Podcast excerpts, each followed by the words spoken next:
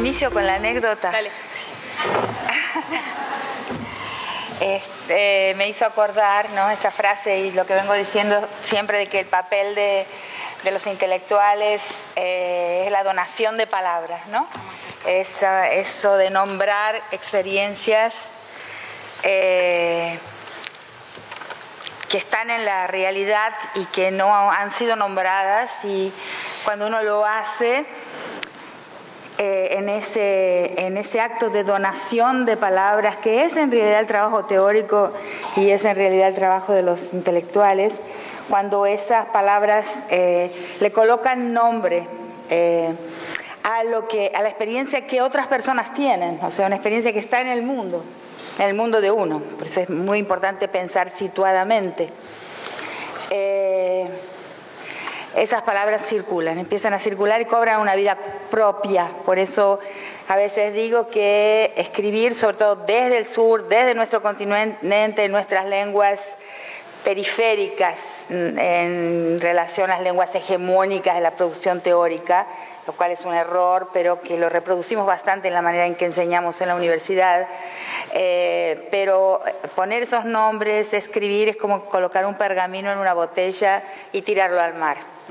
Y uno siempre se sorprende cuando esa, botella llega a alguna orilla y alguien la recoge y, pasa a usar esos nombres. Entonces, ahora que veo esa expresión, el desacato al patriarcado, como el, la otra expresión, abajo el mandato de masculinidad, son como frases mías, ¿no? que se fueron soltando y fueron denominando experiencias y deseos de otra gente. Por eso circulan por sí mismas, ¿no? no necesitan ser empujadas, circulan porque sirven para nombrar. Y eh, me acordé de una historia un poco cómica porque hay que reírse, reírse es fundamental. Eh, que una vez estaba en el 8M en Córdoba, estaba con mi, con mi compañero, fuimos a la marcha, y un poco más adelante, ya era de noche, una muchacha con una bicicleta eh, llevaba un cartelito que decía, la prohibición del aborto es una violación de Estado. Es una frase mía. Una hija mía en el mundo sin mí. O sea, es una sensación extraña, ¿no? Entonces, eh, me aproximo delicadamente y le digo, ah, le digo, qué, qué bien esa frase, me gusta, no sabía. qué bien, estoy de acuerdo, este, ¿de dónde la sacaste? Entonces me mira, me mira, me mira, me dice, de usted. ah, bueno. Ah, bueno. Claro, por un momento temí que mi hija estuviera perdida en el mundo, porque he dicho también, hay un texto que se llama eh, Aníbal Quijano y la perspectiva de, y la perspectiva de la colonialidad del poder, en donde digo esto, ¿no? Que porque lo he visto, es extraordinario autor, es extraordinario pensador, lo he visto sufrir Em, por la apropiación de sus ideas, inclusive de sus palabras, a veces sin el reconocimiento. Entonces, en ese texto digo que las ideas que producimos, eh, las experiencias a las que nombramos, a las que les encontramos palabras, eh, no son propiedades, pero son hijas. O sea, uno los, eh, las, ideas son hijas de uno. Cuando uno las ve ahí circular por el mundo sin que sepan cuál es su papá y su mamá, uno se pone, se deprime un poco, ¿no? Entonces, entonces quería contar esto porque este banner eh, es un es, una, es un nombre que surgió de esa manera también, ¿no? el, desacato al patriarcado. Después vamos a hablar de eso, supongo. Solo quería pedirle a los organizadores, a los, eh, encargados de la iluminación, que por favor bajen un poquito la, luz. Yo soy, tengo, soy muy fotofóbica y tiendo a cerrar los ojos y además da un calor extraordinario. ¿No? Sí, perfecto. Bueno, ¿arrancamos Rita? Vamos. La idea sería, nosotras empezamos con algunas preguntas para dar marcha a esta entrevista pública, pero también Rita quiere que haya un momento de preguntas del público, así que bueno, eh, los vamos a invitar, seguramente los vamos a invitar a que, a que también pregunten. Eh, por ahí queríamos empezar, Rita, con retomando un poco lo que vos eh, conversaste con nosotros durante el seminario, que es eh, la idea de estos dos proyectos históricos antagónicos, que sería el proyecto histórico del capital o el proyecto histórico del campo crítico, donde nosotros de alguna manera estaríamos insertas. ¿Cuáles pensás vos que serían eh, las estrategias para construir eh, nuevas retóricas, nuevas conversaciones o esto de la palabra como resistencia para fortalecer a este campo, a, este proyecto histórico del campo crítico? Ok.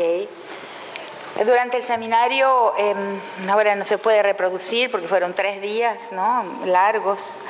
Em, pero em, expliqué por qué prefiero mm, hablar en términos de proyecto histórico. ¿no? Nosotros, eh, las diferentes personas, eh, inclusive tiene que ver con la teoría, ¿no?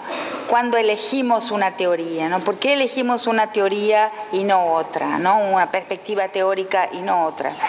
Eh, em, y eso tiene que ver con el proyecto histórico voy a llegar a ese punto elegimos una teoría, después de, cuando ya no somos dependientes, cuando ya no somos estudiantes, cuando ya podemos elegir, o sea, no por la simpatía de un profesor o no por la capacidad que un profesor o una profesora puede tener de protegernos y de financiarnos, cuando tenemos autonomía para elegir eh, y vamos madurando en este camino de las humanidades, eh, cuando elegimos una perspectiva teórica es por la dirección en que nos lleva, o sea, cómo ilumina un determinado eh, conjunto de relaciones y determinadas entidades de un campo, de un contexto arbitrariamente cerrado eh, para la observación, ¿no? porque como dice Derrida, el contexto cerrado no existe, no, no hay cerramiento del contexto, pero lo cerramos para observar un campo. ¿no?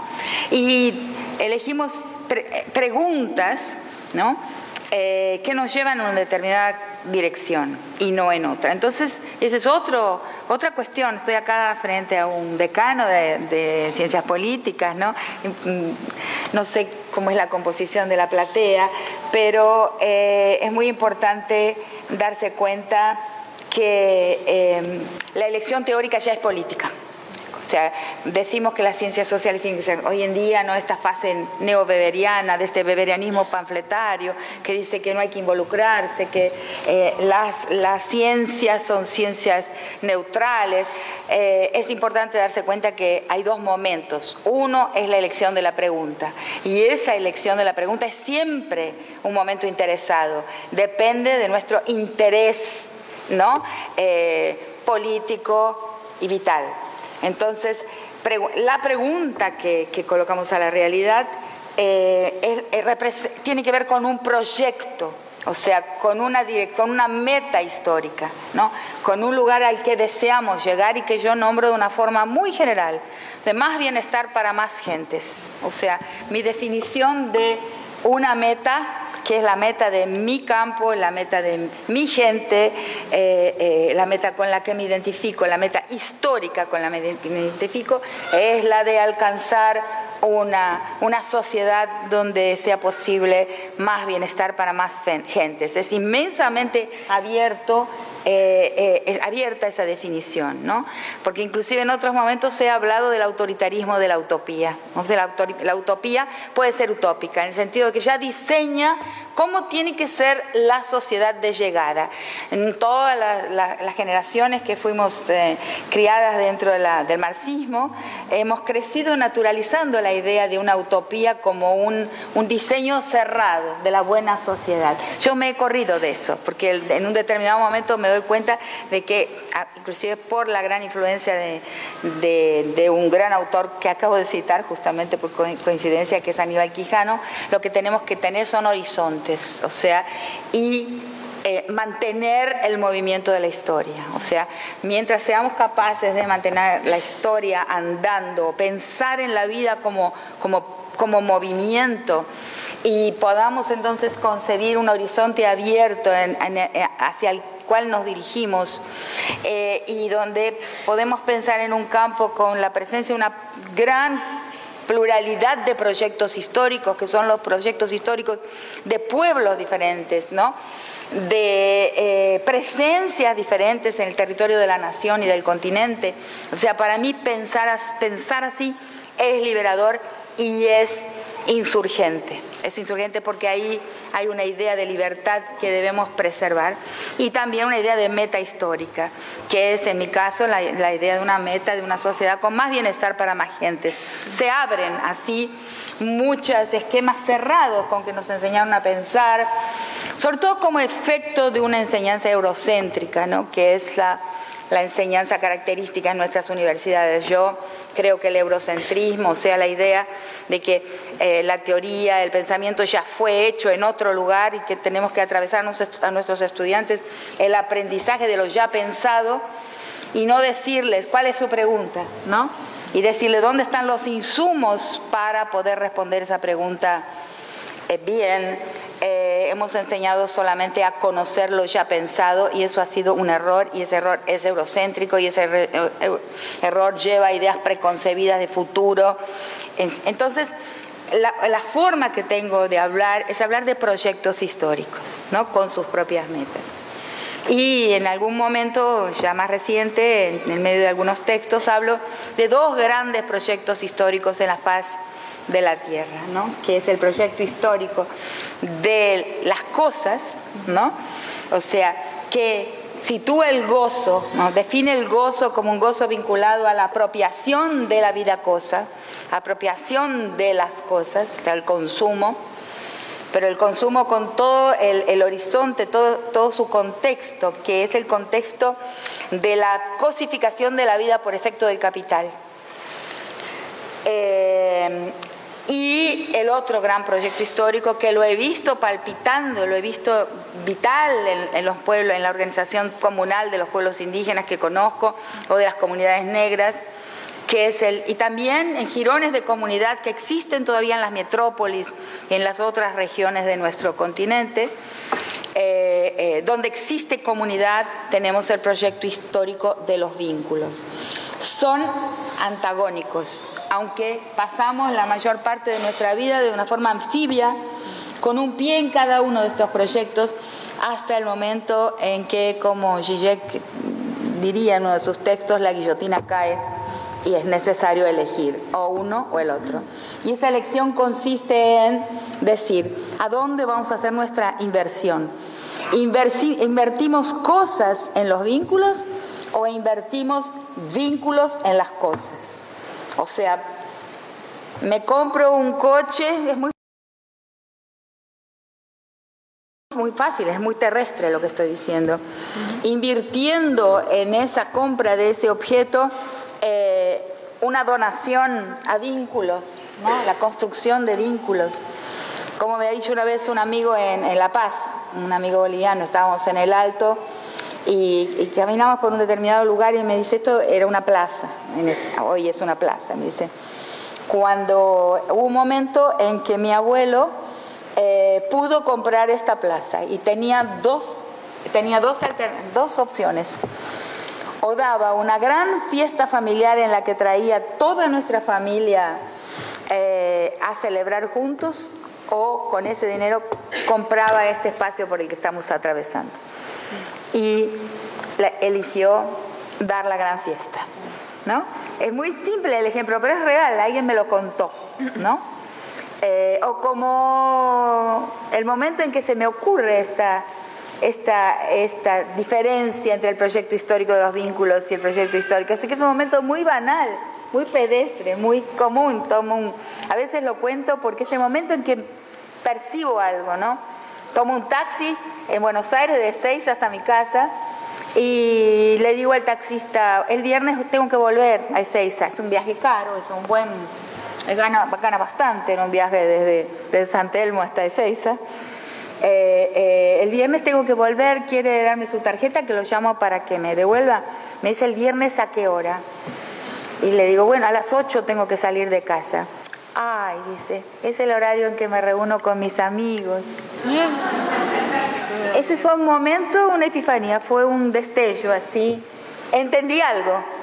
Entendí que todavía existe gente capaz de hacer una inversión en los vínculos, gastar, el gasto, hacer un gasto en el vínculo. Eh, y eso lo tenemos eh, que tener en cuenta. Entonces, el proyecto histórico de los vínculos crea comunidad, crea, recrea, refuerza, reproduce comunidad. El proyecto histórico de las cosas crea, es una fábrica de individuos, o sea, crea individuos. Eh, y eso me ha orientado, ha sido una, un lector, una, pieza lectora para varios análisis en varios textos. Yo creo que las mujeres en general, con nuestra politicidad, eh, muy vinculada a los espacios donde todavía hay girones de comunidad, muy... Eh, em, que las mujeres somos las que todavía traemos con nosotros, no todas, ¿eh? Atención, sí creo que existen mujeres patriarcales, no hay caso. Sería maravilloso decir que basta un cuerpo para uno haberse librado, tener una perspectiva antipatriarcal. No es así, infelizmente. Hay mujeres que llevan adelante eh, el acato al patriarcado. Eso yo no tengo dudas. Eh, eh, pero en general la mujer está más próxima de la capacidad de la gestión vincular, o sea, tiene más el know-how, la tecnología de sociabilidad, como le llamo también es otra palabra, la tecnología de sociabilidad que eh, permite la gestión de lo vincular. No pueden ser impacientes cuando voy a contestar. No, no, no, estamos re tranquilos.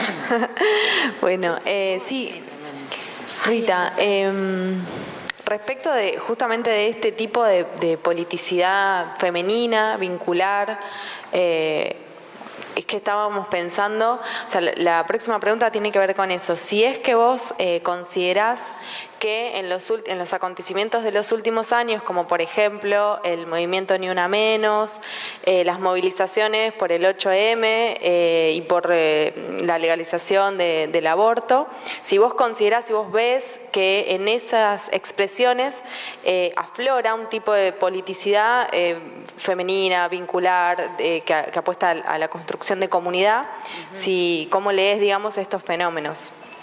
Claro, Em, yo hablo mucho últimamente sobre una politicidad femenina que no está siendo inventada, pero que está reemergiendo. O sea, hay una reemergencia, ¿no? Y lo coloco bastante en el contexto de la reemergencia. Por ejemplo, hay reemergencias varias, ¿no? Eh, por ejemplo, eh, varios pueblos indígenas, eh, la organización eh, de los pueblos indígenas es eh, comunal, colectivista, ¿no? es eh, precolonial, precolonial, ¿no? precolonial moderna, porque en mi lenguaje cuando hablo de modernidad siempre le pongo, le antepongo la palabra colonial, mm, porque mm, la modernización es necesariamente colonizadora, o sea, es necesario, la modernidad presume el proceso, presume el, carácter previo ¿no? del proceso de colonización. No hay modernidad sin colonización, sin conquista, por varias razones. ¿no? Eh, eh, por ejemplo, eh, em, la, modernidad em, tiene como, como, valor central, como proa, como, como norte, la idea de lo nuevo, o sea, se valida por la novedad, o sea, por el descubrimiento y por la novedad. Hasta, nuestro, hasta la emergencia en la, en la grilla mundial de la entidad América, o sea, antes del evento americano, es decir así, porque no le llamamos descubrimiento, ¿no? Mucho menos decimos que España descubrió América por una razón muy simple, porque España no existía. O sea, no existía España antes de América, ¿no? Ese evento americano va a generar varias de las entidades del, presente, o sea, eh, varias de las entidades que hoy consideramos normales y que son eh, naturalmente presentes en la realidad, en realidad son posteriores a la emergencia de, América como una entidad en, la cognición, ¿no? En la grilla de objetos, ¿no? Eh, que, nuestro, que nuestra conciencia contempla. Entonces no hay un descubrimiento, y mucho menos un descubrimiento por España, porque España eh, estaba eh, en formación al mismo tiempo que estaba en formación América. O sea, el año en que España, eh, em, que el reino de Castilla, no España, llega al sur, a la costa sur de la península y termina la conquista, porque tampoco es una reconquista, fíjense la cantidad de, de mitos de, de narrativa histórica en que podemos solamente contar esa historia con un vocabulario que es posterior a la historia. O sea, que no existía en el momento en que la propia historia estaba sucediendo. O sea, no existían esas palabras. Se generan en ese proceso y contamos esa historia con un vocabulario que no existía en el presente, que no consigue denominar lo que sucedió realmente. ¿Por qué? ¿Cuál es el año en que España llega, en que Castilla, vuelvo a decir España, ¿no? En que Castilla expulsa después de nueve siglos, por lo tanto no es una reconquista, sino nuestro continente está todavía dentro de las posibilidades de una reconquista, lo que no me cae muy mal, a mí me gusta pensar eso, que 500 años son menos que 900 años y por lo menos, pues, y por tanto sería posible una reconquista de nuestro continente, sería lindo. Yo la verdad que lo celebraría aunque me mataran. La verdad.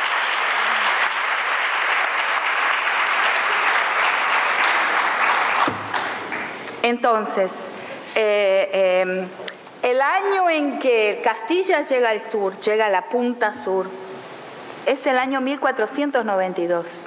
Está en cualquier libro de historia elemental. Quiere decir que el momento en que comienza España a formarse como algo que llamamos España hoy, o sea, una nación, eh, es el mismo año en que ese proceso de conquista y colonización termina del lado de allá del mar y se traslada al lado de acá. Es un proceso sin solución de continuidad, es un proceso continuo que comienza. Por eso España tiene muchas características de un, de un país criollo. Para mí hoy defiendo y lo he defendido allá en el Reina Sofía, lo he defendido en Barcelona en una, en una conferencia pública, que la criollicidad de España está mucho más del lado nuestro que del lado de Europa a pesar de que se ha enriquecido como, como territorio, como los bienes, eh, eh, hubo un enriquecimiento, ni tanto al final, ¿no? Porque la mayor parte de esas riquezas pasaron para Holanda después. Ustedes estudiaron eso en historia, ¿no? Si no, voy a poner mi queja. Muchas de esas riquezas que llegaron desde aquí después pasaron para, para, otros, eh, para otras naciones europeas desde España. Pero em, entonces, ese, ese proceso solo contamos con, lo, nombramos con el vocabulario del presente. Y, eh, ¿sabes que me olvidé la pregunta? Tiene que ver con la politicidad femenina. Ah, bien. Entonces, en ese proceso, en ese frente de expansión eh, colonial, primero ultramarino y después estatal, ¿no? se fundan los estados republicanos en eso que llamo de una de una mala fundación. Nosotros, nuestras repúblicas tienen un error de fundación, ¿no? Eh, em, lo, he, dicho en las clases, pero ¿cuántas personas Un profesor que se repite es una vergüenza. Me da vergüenza. Eh, bueno, discúlpenme los que estaban en las clases y ni siquiera recuerdo si lo dije en las clases, si mencioné esto en las clases, pero es tan importante darse, darse cuenta del el error de fundación de nuestro mundo, ¿no? Y, la, y, la, y las razones por las cuales nuestros estados no, no conseguimos realmente que esos estados eh, hagan lo que tienen que hacer. O sea, eh, em, el lenguaje del Estado es el derecho, ¿no? La manera en que el Estado organiza la vida es el lenguaje de derecho y la práctica ¿no? del derecho. Y vemos cómo nos traiciona tantas veces, infinitas veces nos vemos traicionados por el lenguaje jurídico y por la manera en que es operada la justicia, ¿verdad? Eh, eh, em, gestionada la justicia. Entonces, pero eso, eso, tiene eso responde a una estructura eh, y a lo que llamo un error de fundación, ¿no? porque estos estados nuestros, a diferencia de los estados europeos, que son el resultado de una historia de las sociedades, o sea, un resultado de las guerras, las alianzas de sociedades, de las cuales van a ir resultando formaciones estatales a lo largo de una historia, en el lado de allá del mar. En nuestro mundo el, Estado llega desde arriba. Estoy hablando a un público de, de, de politólogas y politólogos. Entré, eh, no, es, bueno, relación, entré en aguas este, espesas acá, porque no es la manera en que se enseña el Estado en los cursos de ciencias políticas. Tengo, por lo menos no en mi universidad o en las universidades que conozco. Es decir, que llamamos Estado a dos cosas, pero que son dos cosas que tienen una historia totalmente diferente, porque nuestros estados de aquí son estructuras eh, eh, arquitectadas por un criollaje que no fue la línea luchadora en las guerras de independencia, ¿no? Los que lucharon, pelearon, murieron en las guerras de independencia, los indios, los negros, los San, Martín, San Martínez y los, y los belgranos, esos o murieron en la guerra o luego fueron asesinados o exilados o, o murieron en el más tremendo abandono, olvido y miseria. Esa es la línea, el componente rupturista de las guerras de la independencia. ¿No? Eh, hubo, otro componente que es el continuista, ¿no? que lo que hace es, que es lo que llamo los criollos fundadores de nuestras repúblicas, que fundan una estructura para recibir la gestión, recibir la administración del lado de allá de Europa, no de la metrópoli ultramarina, acá. Viaja la gestión de allá y se coloca en territorio, pero nunca, pero eh, pero pasa a operar de forma en que predomina la continuidad con relación al estilo de gestión y a la exterioridad con relación a lo administrado. Ahí vemos la exterioridad, la ajenidad, la alienación de nuestros estados con relación a los pueblos, a los territorios, a las riquezas, y es casi insuperable porque es una estructura que fue fundada de esa forma. Primero hay que tener, primero hay que saber como dice el tango, primero hay que saber sufrir, después amar, después partir. Esto vale para las repúblicas también. O sea, es necesario tener claro ese problema de fundación y por qué muchos de los problemas de gestión y administración de justicia inclusive fallan constantemente, porque hay eh, un error de concepción. Yo creo que si lo vemos podemos todavía encontrar formas. ¿no? Entonces, en ese, en ese estado que se genera acá y que es un estado permanentemente colonial con relación a lo que va a administrar, vemos que continúa un proceso de ruptura del mundo comunal, de un mundo comunal que todavía está ahí. Porque yo viví muchos años en Brasil, pude ver y convivir con espacios vivo en Jujuy, en una localidad de la quebrada de Humahuaca, todavía veo que en donde vivo hay claramente estructuras comunales, en Tilcara, por ejemplo, donde no, en Tilcara, a diferencia de Humahuaca, a diferencia de Purmamarca, Purmamarca mucho más afectada por eh, transformada en un telón del turismo, transformada en, un, en una escenografía para el turismo, muy, una cáscara, eh, y luego en Humahuaca, que tiene instituciones, ya siempre fue más institucional, en ellas hay mendicancia, o sea, vemos personas pidiendo, eh, pidiendo mm, eh, esmola, pidiendo, ¿cómo es? limosna en la calle. Pero en Tilcara no hay un único mendigo.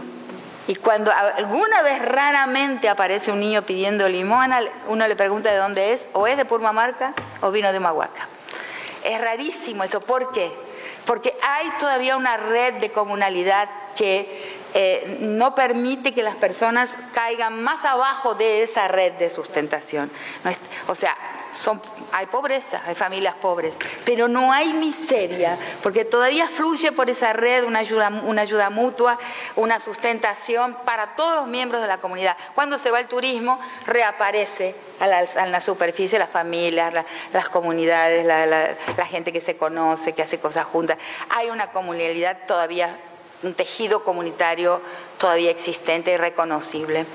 Eh, entonces, y hasta en nuestras ciudades también, o sea, en nuestras ciudades tenemos girones de comunidad todavía. Lo que quiero decir es que eh, entonces, eso es el mundo indígena, el mundo precolonial, precolonial moderno, es el mundo de la comunalidad que todavía palpita en varios espacios de nuestros territorios y que donde había, eh, donde los indígenas, eh, eh, los pueblos, entraron en un periodo de clandestinidad de 200 años, como los huarpes, como los quilmes, ¿no? como los ranqueles que ahora están reemergiendo en la, en la pampa, eh, em, como los diaguitas. Me acuerdo que una, una oportunidad eh, em, fui, estaba sentada en una mesa con varias, varios eh, personas indígenas y al, muchacho que tengo enfrente le pregunto de qué pueblo sos, Diaguita, me dice, ay, a mí en el colegio me había enseñado que los Diaguitas no existían más, que no hay más Diaguitas. Entonces dije,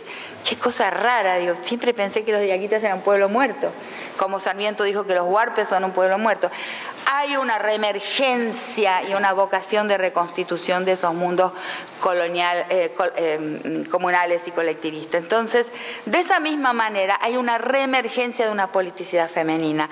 Va como junto. Lo que vemos en las calles por las mujeres no es una invención, es un afloramiento, ¿no?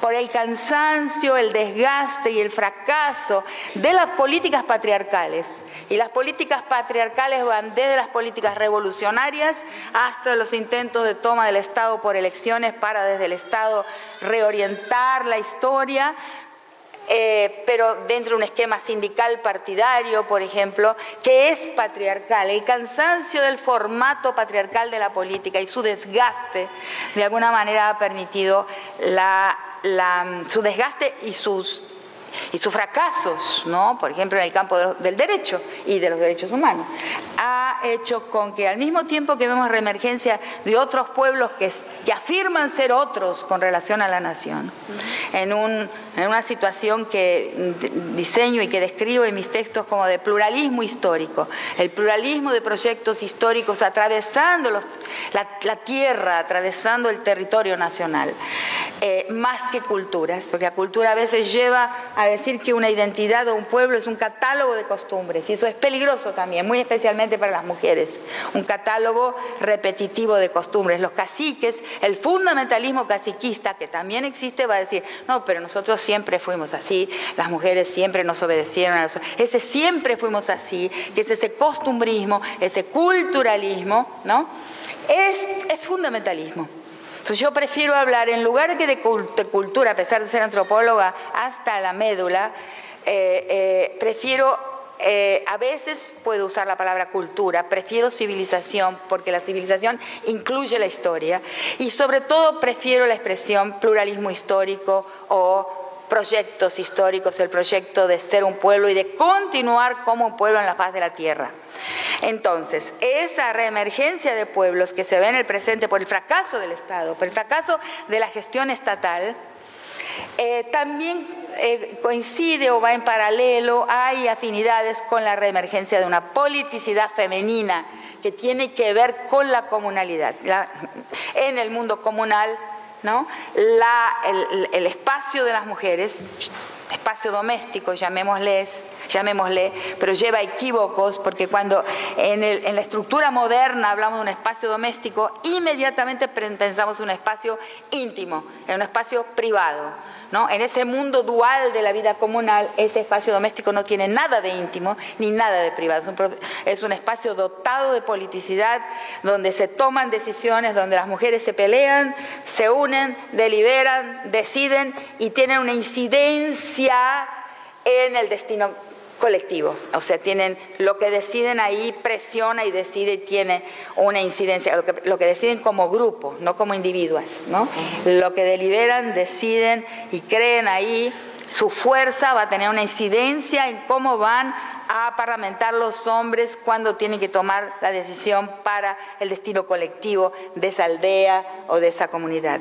Entonces, esa domesticidad es politicidad también. Lo que pasa en la transición a la modernidad es que esa politicidad comunal, doméstica, que en muchas casas yo recuerdo en mi infancia, a medida que el mundo se vuelve un mundo de individuos, vamos privatizando la vida, eh, escondiendo la, la, familia nuclear en su cápsula, en su cápsula nuclearizada, en su cápsula de privada, ¿no? Eh, la frase criolla por excelencia, allá donde yo vivo y me revuelve el estómago, me peleo con todo el mundo, saco un cuchillo. Porque dice así, ah, no, los de afuera son de palo. No existe nada más criollo que esa frase. En el mundo comunal los de afuera no son de palo y es muy importante recordarlo y siempre contestarlo. ¿no? Entonces, eh, esa politicidad de lo comunal, de lo vincular, está reapareciendo ahora.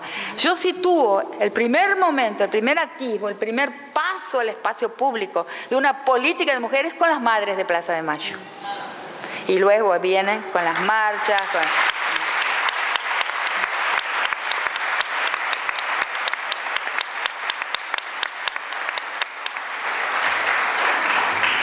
Si quieren, después me preguntan algo para que pueda precisar mejor. En un, tiempo muy, muy corto, les resumí algo que está escrito en diversos textos. Mm. Sigo yo con una pregunta también para que después haya lugar para que alguien más del público pregunte.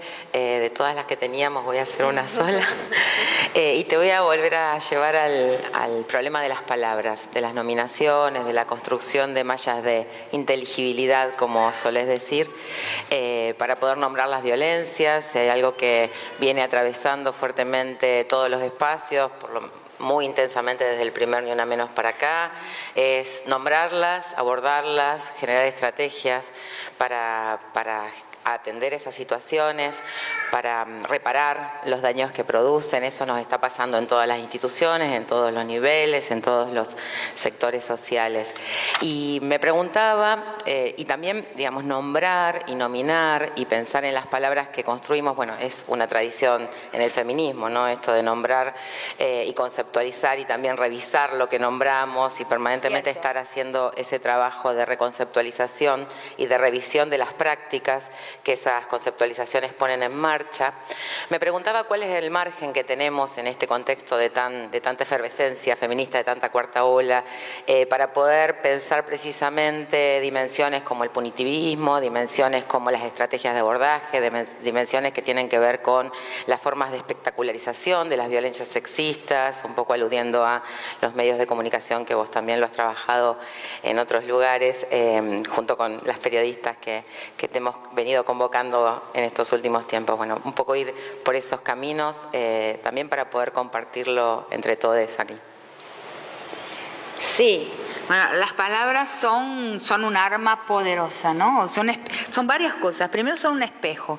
Cuando nombramos algo, construimos un espejo en los que podemos eh, vernos en situación, en, vernos en una experiencia, atravesando una experiencia. Eh, por eso las, palabras tienen esa capacidad de, buen espejo, ¿no? Cuando, cuando, cuando hay un buen nombramiento. Ahora, el problema es cuando hay dos, dos problemas, eh, voy a anotar si no me voy a olvidar. Uno de los problemas son los clichés. ¿No? Las palabras que se vuelven fetiches. O sea, el nombrar para descartar. O sea, nombré un tema y a partir de ese, de ese nombramiento, eh, em, como mapping out, nombrar para descartar. O sea, resuelvo el problema.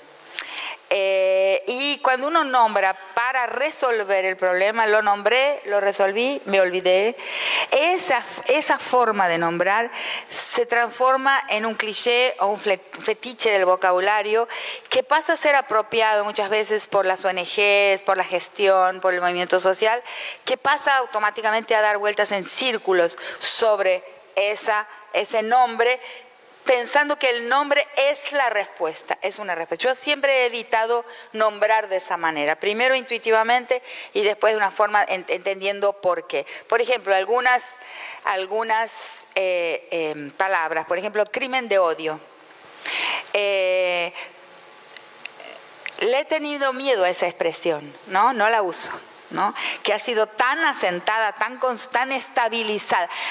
Hay que tener cuidado con las palabras que estabilizan eh, nuestra comprensión y nuestra relación con la realidad. Todo lo que estabiliza eh, eh, juega en contra a nuestro proyecto histórico, que es de, erosión, de desestabilización y de apertura de caminos. Por eso, por ejemplo, en la perspectiva que me anima, que es la perspectiva decolonial, ¿no?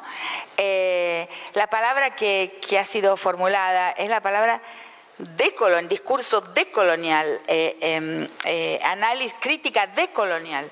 Jamás se habla de descolonización. Y hay una gente que ahora habla de la decolonización. No existe. Eso es un, error teórico enorme. Jamás se ha hablado de una, de una decolonización. O sea, no se puede rebobinar la historia. Lo único que se puede hacer es erosionar el presente, o sea, trabajar en la manera en que nombramos, de una manera en que no se solidifique el presente para que la historia pueda seguir su curso.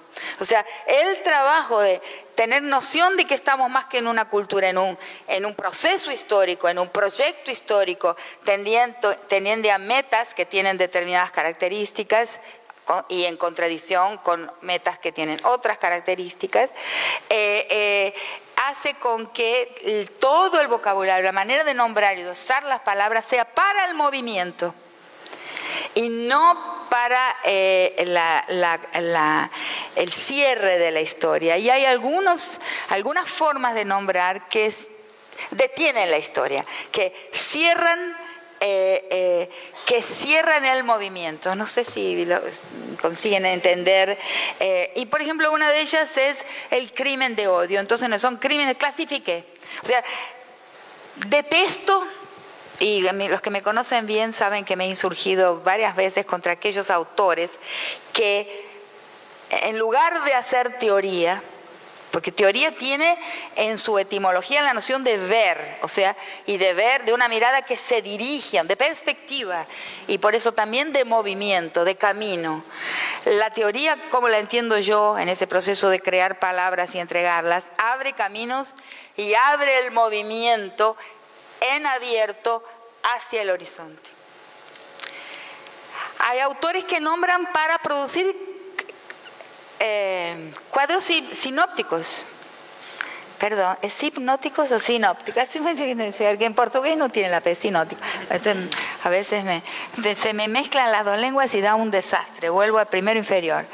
Entonces, eh, eh, eh, cuadros, o sea, clasificaciones, o sea, llaves, este, son pensamientos clasificatorios y son muy a veces parecen ser políticos, parecen ser críticos, pero en el fondo no lo son. No hay nada que se pretenda crítico y que en realidad lleve a una estabilidad. La crítica misma no puede llevar a una estabilización de los conocimientos, a un cierre del conocimiento. Entonces, por ejemplo, crimen de odio. O sea, primero me molestaba, después entendí por qué. Porque eh, individualiza la razón del crimen, o sea, la sitúa en la emoción, en una emoción que es íntima y de los individuos. El individuo sintió odio y mató. Bueno, entonces ya entendimos, cerramos. El crimen sexual es un crimen político. Eh, y decir que el político es político tiene varias consecuencias. El patriarcado es un orden político. Es un orden político que se traviste, que se disfraza por detrás de discursos religiosos y morales. Pero lo religioso y lo moral es un disfraz para algo que en realidad es un orden político que establece la primera desigualdad, ¿no? que es históricamente, tanto filogenéticamente como ontogenéticamente, la desigualdad, la expropiación de valor qué es el género, qué es el patriarcado. Entonces, eh, eh, esos crímenes de odio no son crímenes de odio. El odio puede suceder, pero si lo cerramos en esa nominación de odio, estamos achatando la, exploración de en qué política se, enclavan, o sea, en qué, en qué eh, perspectiva política eh, ocurren, ¿no? En qué orden político, qué patrón los organiza, ¿no? La otra palabra que, que, por ejemplo, es una forma de nombrar que detiene el pensamiento, que lleva a un, cerramiento del pensamiento, eh, el empoderamiento. Donde hay poder, hay despoder. O sea, poder es una relación. Si yo digo nos empoderamos, alguien necesariamente, aunque no lo pensemos en el momento, se desempodera. Entonces, las mujeres...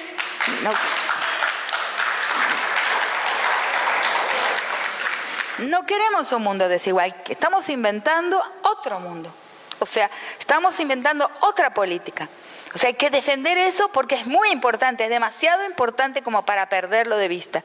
Las mujeres estamos inaugurando otra era de la política, estamos dando vuelta a la página de lo que llamo en las estructuras elementales de la violencia la prehistoria patriarcal de la humanidad, que nos parece larguísima, pero en realidad no fue tan, tan larga desde el momento de la especiación hasta el presente. Es una prehistoria, porque una prehistoria donde el patrón patriarcal de poder, o sea, la política patriarcal, estuvo vigente de cabo a rabo.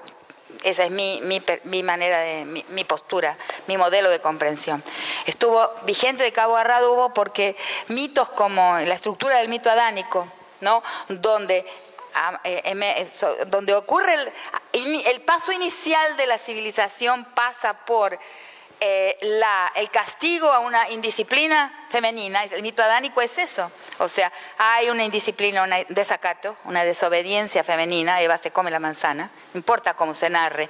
La narrativa, en el, el texto dice, el discurso del texto, el discurso va a decir, la mujer desobedeció, hizo las cosas mal, la ley del padre le cayó encima y la puso en su lugar, la conyugalizó y empieza el mundo. Hay una gran cantidad de pueblos que tienen esa misma estructura de inicio. Muchos pueblos. Y esos pueblos están distribuidos en el planeta. Imposible decir que todos, pero sí muchos tienen ese mismo mito de origen que, donde la, vida civilizada, la vida de la humanidad, que es la vida de la humanidad de ese pueblo, es narrada como eh, la, consecuencia, el resultado del castigo de una mujer desobediente, de una mujer indisciplinada, de una mujer... Eh, em, sí, eh, que, no, que no, no, trabaja, no hace las cosas bien, no presta atención, deja la sangre menstrual, le gusta mucho el sexo, sí, hay de todo eso. En diferentes narrativas el relato cambia, pero el discurso es ese. Indisciplina femenina, ley del y en Lacan también, ¿no? O sea, eh, em, em, la mujer es el falo, es el poder eh, y el hombre lo tiene.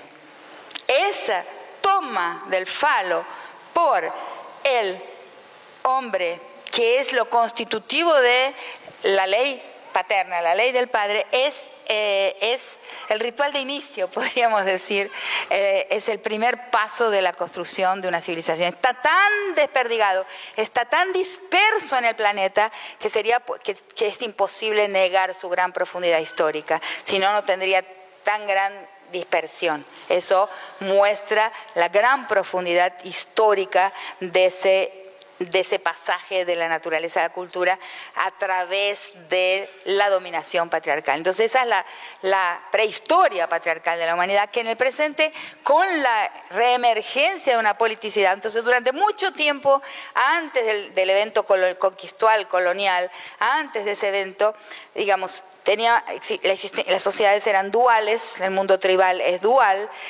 jerárquico, no lo voy a negar, jerárquico. O sea, los hombres tienen las actividades de prestigio, las tareas de prestigio, eh, y pero dual. Y las mujeres tienen su mundo propio, o sea, ese mundo doméstico de la politicidad femenina, de una manera de hacer las cosas, de una gestión, la manera de llamarlo, una gestión femenina, que es una gestión doméstica, pero que no es ni, pero es que es política también, dotada de su propia politicidad, y que queda en el pasaje a la modernidad sumergida, rasurada, censurada, y ese espacio doméstico se privatiza se transforma en íntimo y se despolitiza. Lo que está ocurriendo en el presente es una reemergencia de, eh, de elementos de la politicidad femenina por el fracaso, eso creo yo, de la gestión masculina, la gestión patriarcal del mundo, que nos está llevando al fin. Entonces el fracaso de esa gestión patriarcal eh, se ha vuelto visible, eh, está rompiéndose ¿no? por efecto de su, propio, de su propio mm, error.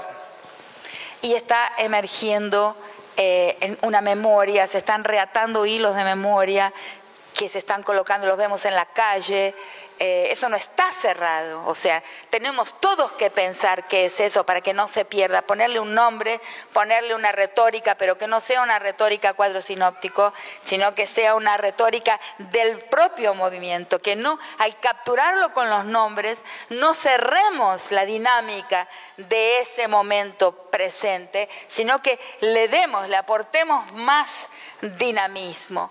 Entonces es la forma en que las mujeres, las niñas, ¿no? las muy jóvenes, están tomando, estamos, pero me refiero sobre todo a esa juventud impresionante, tomando el espacio público de otra forma, sin miedo a ponerle el cuerpo de una forma muy propia, muy festiva, con la risa, con un humor que no es el humor masculino, porque si ustedes observan, la tendencia del humor masculino es ser un, humor con víctima, con víctima sacrificial. El hombre cuando se ríe entre sí matan a alguien, ¿no? Están destruyendo a alguien en esa, en ese, están construyendo un pacto que necesita de una víctima sacrificial. Nosotras las mujeres nos reímos de otra forma, ¿no? Eso, entonces no es que eh, eh, sea del cuerpo, no es del cuerpo esa otra politicidad pero es de una historia, está reemergiendo una historia de una politicidad femenina que había sido cancelada, bloqueada por el paso a la colonial modernidad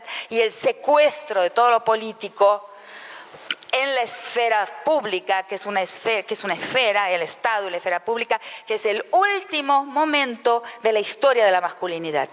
mientras la historia de la masculinidad llega al Estado y a la esfera pública y engloba como sujeto enunciador de las verdades de interés general, y enunciador de, eh, de todo lo que va a tener eh, una, de todo lo que se pretende universal, de valor universal y de interés general. Ese sujeto masculino que en la aldea, en el mundo comunal dual, era un hombre con minúscula. ¿Por qué? Porque era hombre, era jerárquico, tenía mucho prestigio sus tareas, pero era uno entre dos.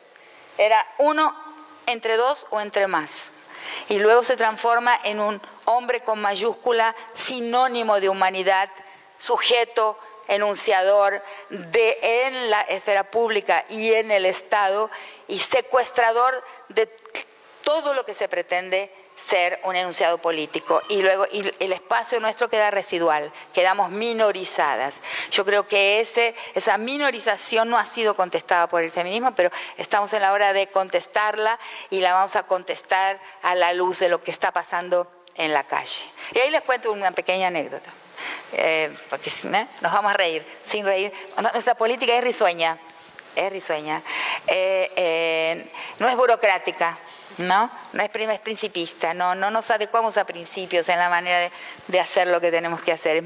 Hay cosas muy, muy peculiares ¿no? de la manera y hay que y que fueron reprimidas por ese burocratismo no eh, em, protocolar ¿no? que viene de los protocolos de los parlamentos entre hombres en el mundo comunal se transforma en la burocracia tengo una teoría no beberiana de la de la burocracia entonces eh, em, los otros días estaba en, Paraná, Entre Ríos, y se me acerca una señora con un libro mío, con las estructuras elementales de la violencia. Y me dice, ay, por favor, ¿me lo puede firmar? Le digo, señora, como de 45 años. ¿Y cómo te llamas? No, no, dice, es para mi hija de 10 años. primero no me cayó tan bien, ¿no? ¿no? Quedé así. Ay, le digo, ¿y usted parece que lo va, que entiende, ¿no? Ay, dice, no, dice, a ella le encanta. Bueno, eso son los nuevos tiempos. Es algo extraordinario, es algo absolutamente extraordinario. Nos podemos quedar bastante tranquilas y tranquilos también que las niñas parecen dirigirse a un lugar, parecen, parecen haber nacido ya eh, compatibles con el proyecto de la, de la reemergencia comunal. Muy, muy largo, ¿no? no, no, para nada. Bueno, eh, Rita, yo te quería pedir, eh, un poco retomando algunos de los conceptos que nos venís mencionando, eh, algunas reflexiones, algunas reflexiones sobre el, orden patriarcal como está, como perdón, el orden patriarcal como orden político, esto que venís eh, mencionando, y, en esta discusión central ubicar, por un lado, el rol del Estado como garante de este orden, y por otro lado, el rol de la sociedad civil, eh, también retomando eh, la, cuestión de las reivindicaciones que, que, venimos hablando, principalmente tal vez las reivindicaciones que vienen desde el movimiento en cuestiones específicamente de violencia, y ¿Cuál es el rol del Estado o cómo reacciona el Estado frente a, esta, a este intento, en última instancia, de una reinvención de este mundo que, es lo que vos mencionaste? Bueno, es que tengo acá, ¿no? Ah, o sea, yo no tengo respuestas para todo. Yo hasta cierto punto fui mapeando y fui entendiendo y fui diciendo lo que fui entendiendo. O sea, eh, creo que eh, todo, a, veces tengo una incomodidad, siento una incomodidad que es que las, las personas piensan que alguien puede dar todas las respuestas. Eh, quizás nuestro país es un país bastante mesiánico, ¿no?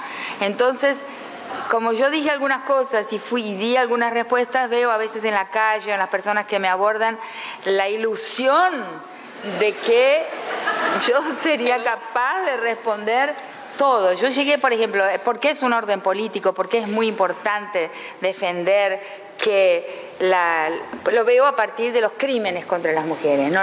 los abordajes eh, y em, entender que, a ver, ¿por dónde empiezo a explicar de una manera que sea breve la explicación?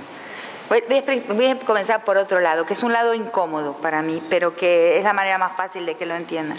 Por ejemplo, tenemos en, Argentina el, gran jurista eh, Eugenio Raúl Zaffaroni, ¿no? Es un gran, extraordinario jurista que además fue mi amigo por muchísimos años, por 29 años, creo. Eh, él eh, la teoría del garantismo es de la selectividad de la justicia, cuyo efecto es cuando uno ve una cárcel, ver que la cárcel es no blanca y pobre, o sea, lo que hay en la cárcel es un pueblo oscuro, ¿no? Eh, em, mayoritariamente oscuro. entonces él ha diseñado muy bien, ha hablado de esa selectividad de la justicia que ante, ante esa justicia son mucho más vulnerables aquellos cuyos cuerpos son racializados. ¿Qué es la raza? La raza es la marca que se lee en un cuerpo de una posición en la historia, o sea, que posiciona determinados cuerpos del lado de la derrota colonial, del lado de la derrota en la conquista. Entonces lo que, lo que se lee como raza, por eso varía de un país para otro, varía la lectura de los cuerpos, inclusive a veces de una región para otra. Nosotros todos, y nunca dejo de decirlo porque me da un placer infinito, todos nosotros, aún aquellos aquí en esta platea que nos pensemos, que nos pensamos rubios, o que tenemos madre y padre nacidos en Europa, eh, cuando vamos a Europa somos todos negros. No se salva nadie, pero nadie de nadie, somos todos fanón. En el ojo del clasificador parisino, parisiense se dice, ¿no? Eh, estamos todos del lado de la no blancura. O sea, eso es móvil, porque es la lectura de qué paisaje, eh, qué paisaje habita ese cuerpo. Ese cuerpo eh, está impregnado de qué paisaje. Y nuestro paisaje es el paisaje de la derrota, es el paisaje colonial. Entonces, em, muy bien entender y, llevar la idea a la raza, a la justicia, es absoluta. Tenemos es tabú hablar de raza. En nuestro país la raza no ha sido nombrada, no ha sido. O sea, eh, eh, porque duele, la raza duele, de diversas formas y a todos la cuestión racial duele. Entonces a mí me piden todo el tiempo que hable sobre violencia contra las mujeres y la cuestión de, del feminicidio, pero yo escribo tanto o igual, en cantidad y en esfuerzo sobre la cuestión racial. Eh, solo que nadie quiere hablar de raza. Eh, eh, bueno, entonces el garantismo, cuando va a tratar la cuestión de la vulnerabilidad ante los ojos del Estado y su discurso jurídico y, y, la forma en que se opera el derecho, la vulnerabilidad de estos cuerpos que están marcados por la posición de la derrota en la historia de la conquista y la colonización hacia adentro de nuestro mundo, porque como dije, todos nuestros cuerpos están marcados por esa derrota, porque todos nuestros cuerpos están impregnados de un paisaje colonial no quiero dejar de decirlo eso nunca para que no se entienda que hay alguien afuera, alguien afuera, alguien, alguno de nosotros que se salva de eso. No, pero hacia adentro, algunos, algunos de nosotros jugamos en el equipo de los blancos y otros juegan en el equipo de los no blancos. Y eso es afectado en el ejercicio de la justicia y su selectividad. El garantismo piensa muy bien esto. Pero cuando va a pensar el feminicidio, y ahí viene mi ruptura con el pensamiento de Zafaroni, a quien estimo mucho para ese otro campo, pero veo que cuando él va a pensar, y sus súbditos, súbditos no, no súbditos, discípulos, discípulos, discípulos, me equivoqué la palabra. Freud, Freud explica. Entonces, sus discípulos van a pensar el crimen de género, lo van a pensar siempre, y ahí uno, uno se cansa, siempre lo van a empujar al campo de la intimidad, de lo íntimo, de lo privado, de lo sexual, del deseo, de lo libidinal. Eso es un gran, er, cualquier persona, yo me he esforzado a lo largo de mis 25 años trabajando sobre violencia contra las mujeres y violencia de género, más que las mujeres, violencia de género, que me parece un más, más abarcante y más, más, adecuado. Eh, eh, y intentando mostrar que no son crímenes de la intimidad, que ahí se manifiesta el orden patriarcal, ahí va la respuesta, un orden político donde el hombre refuerza, restablece y reproduce su capacidad eh, rapiñadora, mm, opresiva, mm, de dominación, eh, de apropiación, su capacidad apropiadora de los cuerpos. Y que es político, no es íntimo, no es del libido, no es del deseo. Entonces vemos, por ejemplo, cómo el derecho no, no, no, puede operar adecuadamente. Aún los mejores exponentes eh, jurídicos de la reflexión jurídica, los más inteligentes, cuando van a pensar ese tema, bajan la persiana de la inteligencia. La inteligencia se les empaña totalmente porque no pueden ver que es un crimen de la dominación. Es un crimen de que expresa el poder como el poder eh, sobre los cuerpos en su forma más basal, fundamental, que es eh, la dominación sexual sobre los cuerpos. Entonces, por eso, lo expliqué desde ahí, pero creo que facilité la comprensión de lo que quiero decir con un orden político. No es un orden íntimo. Se revela en la intimidad, pero se revela también en la guerra. Eso, si no, no podría revelarse en la guerra, solo podría revelarse en la intimidad. Pero cuando ve una la historia de las guerras, ¿no? desde las tribales hasta la Segunda Guerra Mundial, ve la anexión de territorios y la anexión por violación eh, eh, del cuerpo de las mujeres como territorios.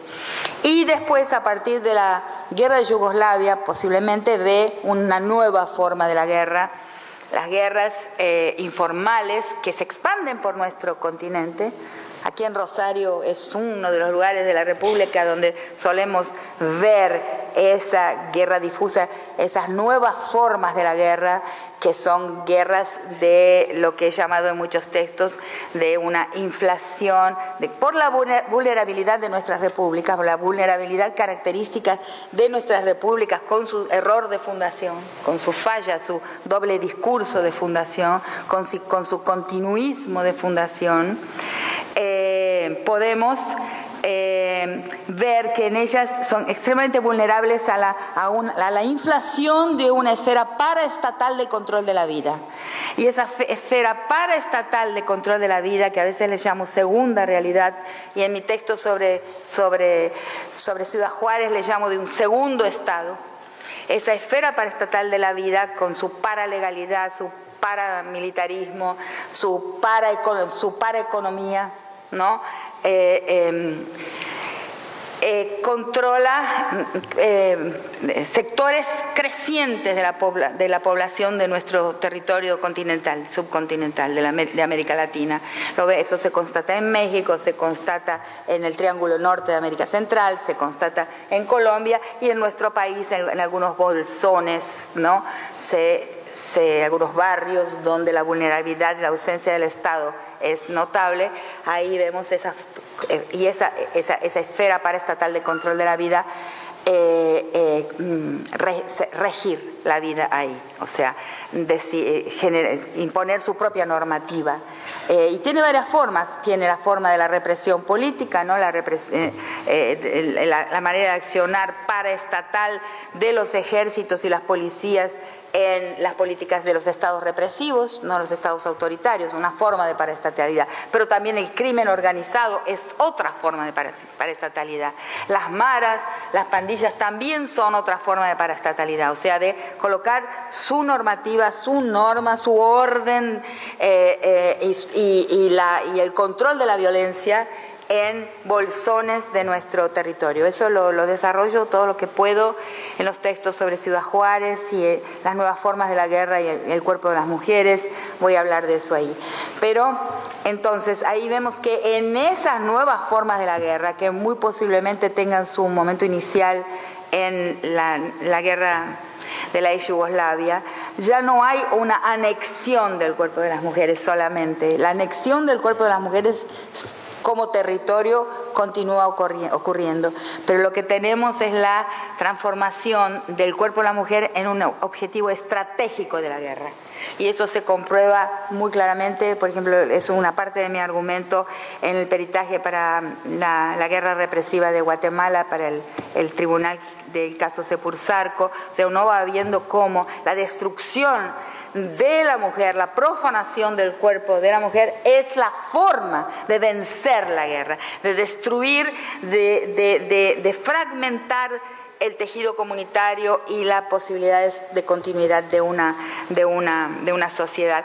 Si el patrón patriarcal no fuera un patrón político, eso no sería posible. Ese efecto, ese, efecto de la violencia sexual, de la tortura sexual hasta la muerte, en espacios donde no hay interactividad, o sea, donde, no es la relación de un cónyuge celoso, de, un, de unos jóvenes que se apropian de una niña para violarla, de un ejército violador. Es más que eso, es justamente la politicidad, la, la posición que tiene el cuerpo de la mujer en la dominación.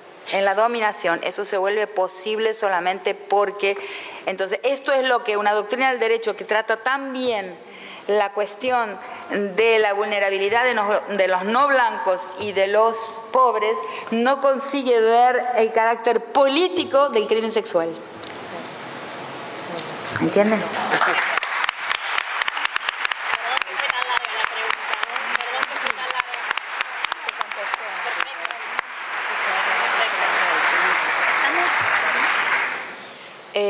Bueno, teníamos una pregunta un poco en relación a esto último que decís y también ayer nos hablabas de la necesidad de poder pensar o poder vincular eh, la posición antipunitivista dentro de los feminismos y eh, también de una manera integral. Eh, entonces un poco nos, bueno, ayer una frase que nos quedó resonando es esto de que el feminismo o los feminismos punitivistas permite que a costa del sufrimiento de las mujeres lo que se obtenga es más penas para pobres y no blancos, como un poco venís diciendo. Entonces veníamos pensando en, el riesgo que tiene el avance de esos discursos, no solo respecto de, de las violencias hacia las mujeres y hacia las identidades feminizadas, sino también de manera integral, justamente el avance de un discurso punitivista que, puede terminar logrando endurecimiento de penas y con baja de imputabilidad y demás. Un poco una reflexión sobre claro, eso. Es que es difícil, ¿no? Eh, el punitivismo también es una captura por la política patriarcal del Estado. Nosotras tenemos que hacer un esfuerzo para pensar como mujeres. No es fácil y no les puedo decir cómo es. Eh, escribí un párrafo que tendrá cuatro líneas sobre lo que me parece ser esa politicidad femenina, no principialista, no burocrática, vincular, eh, pragmática. O sea, voy a defender la vida ahora, aquí, ahora, para que continúe sin pensar mucho más que en el presente. Hay, eh, no hay una construcción de principios, sino una pragmaticidad en la defensa y la protección de la vida. Eh, en fin, hay un parágrafo que circula, un párrafo que circula ahí donde trato de empezar a pensar cómo es esa politicidad. Entonces, yo creo que es el punitivismo. Eh, no forma parte, ni no debe formar parte, es un secuestro que estamos sufriendo por parte de la política estatal. O sea, que no hay que abandonar. O sea, yo creo en todos los aspectos en un camino anfibio. O sea, el Estado está ahí. Quijano decía, el Estado es adentro pero en contra. O sea, no es que hay que abandonarlo, porque es un actor importantísimo y fuertísimo. Entonces no hay que abandonarlo, hay que trabajar en sus fisuras, en sus, en sus, eh, en sus grietas, intentando desde ahí poder eh, eh, incidir en la vida de la gente. Ahora, el Estado piensa la justicia de esa forma, el Estado moderno, eurocéntrico, ese Estado que conoce. Hay otras formas de hacer justicia. Uno de los capítulos en la antropología que me gusta más, que trato de permanecer más en contacto con la gente que investiga en ese, en ese campo, y tengo algunas contribuciones también, es el pluralismo jurídico. ¿no? Hay otras formas de pensar la justicia, hay otras formas de justo proceso, hay otras formas de la meta de hacer justicia. Por ejemplo, en ese mundo común la justicia se parece mucho más con la medicina, o sea, es curar curar la herida que se produce en la comunidad cuando alguien realiza una infracción, comete un delito, perjudica a otro en el medio comunal. Em, las autoras, que son sobre todo mujeres, curiosamente, las más importantes eh, autoras dentro, y la punta teórica está en nuestro continente, en Perú, en Colombia, la punta teórica del, del capítulo de antropología que se llama pluralismo jurídico, las otras justicias, el entender cómo para otros pueblos hacer justicia y las metas de la justicia no son, por ejemplo, lo que está detrás de nuestra, de, la justicia moderna, que es la ley del talión en última instancia, aunque se niega, pero está, digamos, el punitivismo es una característica de la justicia del Estado moderno. Hay otras sociedades que hacen justicia de otra forma, inclusive donde la pena máxima no es, no es la pena de muerte, ni el, ni el encarcelamiento, la pena máxima es el destierro o sea, cuando ese, un, derecho que ni siquiera está formulado en nuestra Carta de Derechos Humanos. ¿No?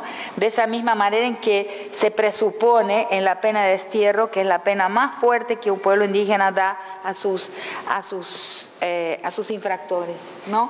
Porque el primer derecho de un ser humano, el primer derecho de una persona es tener un pueblo, es tener la posibilidad de un arraigo en un pueblo particular. Entonces está, cuando se pierde ese derecho, se pierde, el, se desarraiga la persona, se desarraiga el sujeto o la sujeta de la persona, pierde todo, ¿no? Pierde eh, todo lo que más importa.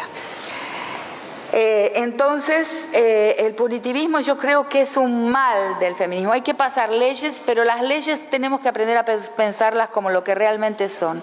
Si la ley no es un discurso con eficacia simbólica, con eficacia performativa, con eficacia disuasiva y persuasiva, la ley no existe. Servirá para punir, para castigar, que es una mala finalidad de cualquier ley ¿no?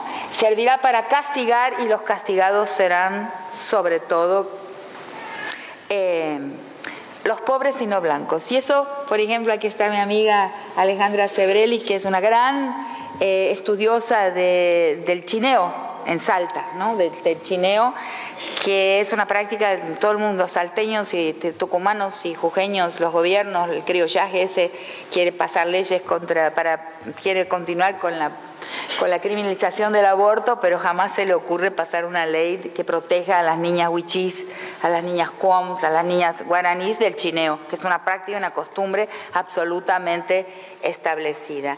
Pero cuando, fíjense eso, cuando eh, el, acceso sexual de una niña, como fue el caso de la niña Huichí, que estuvo mucho tiempo en los periódicos, es por parte de un indígena, el indígena es inmediatamente detenido y encarcelado. Cuando el acceso sexual a, una niña huichí se da por un criollo, la niña es sospechada de ser puta. Esa es, eso es la visión de nuestra justicia y el punitivismo. ¿A quién va a punir? Va a punir al indígena y va a punir al a la niña, o sea, siempre, exige, siempre elige el vulnerable, el derrotado, el racializado de la historia para ahí colocar su punición ejemplarizante, ejemplar. Entonces, eh, eh, por eso creo que el feminismo tenemos que pensar otros caminos. Em, la ley es un discurso que tiene que tener una eficacia simbólica, tiene que ser pedagógica, tiene que atravesar a la gente y decirle a la gente lo que se puede hacer y lo que no se puede hacer. Si no consigue esa eficacia pedagógica, la ley es ley muerta. Y nosotras las mujeres tenemos la prueba de que existe una ley que es ley muerta, que tiene efectos colaterales terribles, pero en aquello que nombra es una ley muerta, que es la ley del aborto. Nunca jamás. Tenemos 100 años de criminalización del aborto y nunca jamás nadie ha dejado de hacer un aborto porque existe esa ley. Eso no existe y a mí no me lo van a contar.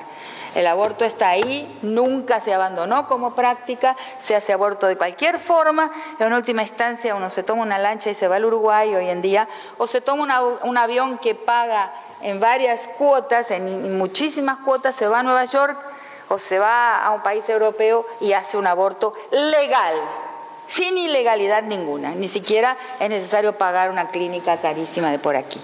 O sea, es una, es la ley es una mentira, ¿no? Tiene, entonces, tenemos que ver qué es la ley. La ley tiene, por eso siempre digo que en el campo de los derechos y los derechos humanos, la, la eh, la ley depende mucho de la publicidad. Si una ley no circula entre la gente, si alguien no puede erigirse en la posición de juez, ¿no? Y decirle, por ejemplo, a su cónyuge que, eh, a su compañero, me estás, esto que estás ejerciendo sobre mí es violencia, si cada una de nosotras no puede ser juez en su propio espacio vital, en su propia escena de vida, la ley no tiene vigencia, no tiene vigencia real. La ley sirve cuando todos los ciudadanos y las ciudadanas, cuando las personas nos apropiamos del discurso jurídico y lo usamos en el día a día, pasa a existir en nuestro cotidiano. Si no, esa ley no tiene vigencia más que para punir eh, y, tiene muy poco efecto en la transformación de la sociedad. lo más importante de la ley es la transformación de la sociedad que muchas, muy pocas veces se alcanza. Entonces, le temo mucho a un, a un feminismo que coloca todas sus esperanzas en la ley, en el derecho y en la punición, porque estamos viendo que primero los jueces nos fallan, nunca, rarísimo ver una sentencia que nos, es rarísimo ver una sentencia que nos, nos deja felices, eh, es necesario publicitarlas esas sentencias, porque ahí tenemos la eficacia performativa del derecho, o sea, en la performance del juez la ley realmente hizo justicia. Es muy importante que haya publicidad de las, de, las sentencias adecuadas, pero eh, me parece que lo más importante es el trabajo en la sociedad, porque además la cárcel es una escuela de la violación. No podemos saber, por ejemplo, si un violador puede rehabilitarse o no. Se dice, no, no se rehabilitan nunca. ¿Por qué? Porque las cárceles no cumplen la, el Estado es infractor en la cárcel. Lo primero que un preso sabe es que el Estado es, es, es, eh, em, em, no, es este, perdóneme, eh, es, eh, es, es inimputable el Estado, porque no existe ningún Estado de los nuestros en América Latina cumplidor de las leyes de ejecución criminal. Entonces es un inimputable, él es un delincuente también, el Estado es delincuente. Ese Estado que me pune, dicen los presos, y trabajé muchos años en, la cárcel en Brasilia, ese Estado que me castiga él, es, ilegal porque no cumple con sus obligaciones eh, que, de contrato eh, con que se ha comprometido, por ejemplo, a un tratamiento carcelario. Solamente leer los informes de la Comisión Provincial por la Memoria, que una vez por año, porque la Comisión Provincial por la Memoria no solamente se ocupa de los crímenes de la, de la, dictadura, también hace un informe anual sobre la situación carcelaria de las cárceles de la provincia de Buenos Aires. Uno lee esos informes y le da ganas de llorar. Es una cárcel, eh, eh, eh, una cárcel criminal. No sé cómo serán las de Santa Fe, pero las de la provincia de Buenos Aires son cárceles criminales. Entonces ese, ese, Estado criminal no tiene autoridad moral, no tiene tampoco autoridad jurídica para poder llevar a cabo una sentencias de acuerdo con la ley. Bueno, entonces tenemos que tener cuidado con el punitivismo eh, y entender que la ley tiene que alcanzar una eficacia discursiva, performativa, pedagógica, eh, em, retórica, eh, y para eso tenemos todas que ayudar. O sea, entonces, más que el punitivismo es el discurso de la ley, que, nadie, que en realidad la gente está muy poco, muy poco informada. Por otro lado, he sido muy crítica en estos últimos tiempos, eh, em, que me hay gente que no me ha comprendido bien, no importa, yo no me asusto con la divergencia. O sea, dice, ah, porque fulana dijo que, que estás equivocada, perfecto. O sea, un movimiento que en su interior tiene divergencia, tiene debate, tiene posiciones plurales, en tensión, es un movimiento más fuerte, no un movimiento más débil, porque hay una, una, intensidad al interior, el ombligo, el campo de interlocución está al interior del movimiento. Y eso le da fuerza, no lo debilita. Tengamos diferencias, discutamos entre nosotras, eso mostrará la vitalidad de nuestro movimiento. Entonces, a mí no, no, me, no me impresiona ni para nada esa, esa, divergencia que ha surgido. Yo hago una diferencia entre escrache y linchamiento. ¿No? Eh, eh, el escrache es una forma de justicia, de proceso de justicia popular, de justicia pública en nuestro país, ¿no? Y el escrache, hay que ir a las fuentes y escuchar cómo el movimiento de hijos eh, e hijas eh, ejecuta ese justo proceso no estatal en un momento en que el proceso estatal no existía. Entonces se suspende la justicia estatal y la gente entonces organiza una justicia pública, que es el escrache a los genocidas. Ese escrache a los genocidas no es un acto espontaneísta, no tiene las características del espontaneísmo, tiene, es un largo proceso en que se identifica esa persona, esa persona estaba entre los torturadores, entre los genocidas, hasta que no haya ninguna duda, se entrevista a los vecinos, es un larguísimo proceso que dura meses, a veces un año o hasta, hasta más, hasta llegar a la decisión, vamos a escrachar. Eso es un justo proceso. Porque en el medio hay la posibilidad del contradictorio, o sea, justicia tiene que tener la posibilidad del contradictorio, o sea, opiniones divergentes, ¿no? Y porque eh, se llega a una seguridad y a, una, a un protocolo de cómo se va a realizar. Por ejemplo, lo de, lo de Telma Fardín, vemos en la ritualización de la manera en que fue presentado, la, mancomunación de las actrices, están, han trabajado para eso, han pensado, han deliberado, han visto las pruebas, otras voces se han levantado. Es un justo proceso. Pues, lo que he criticado son los linchamientos. El linchamiento moral es peligrosísimo y puede llevar a un, a una, a un retroceso y una debilitación de nuestro movimiento, del movimiento feminista. Linchamiento es espontaneísta, ¿no?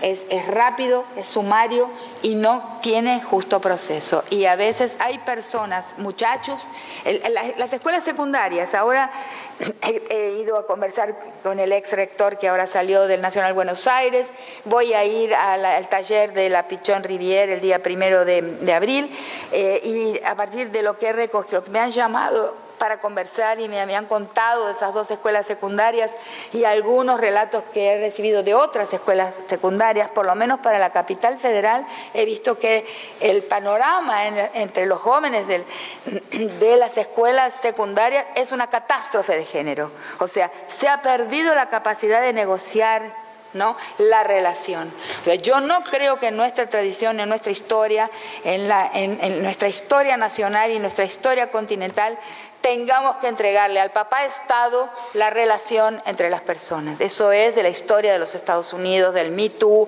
otra historia del movimiento social, otra historia de las relaciones de género. En nuestro mundo tenemos que trabajar, y quiero trabajar para eso, para que las personas no pierdan la capacidad de negociar cara a cara lo que quieren y lo que no quieren, y lo que les gusta y lo que no les gusta. No debemos entregar ese cuerpo a cuerpo de la vida y los jóvenes están en un estado de perplejidad, de perplejidad en las escuelas secundarias, eh, eh, como nunca, es una catástrofe relacional, vamos a decir así. Bueno, entonces mi crítica es a los linchamientos, solo para, para, para clarificar. Bueno.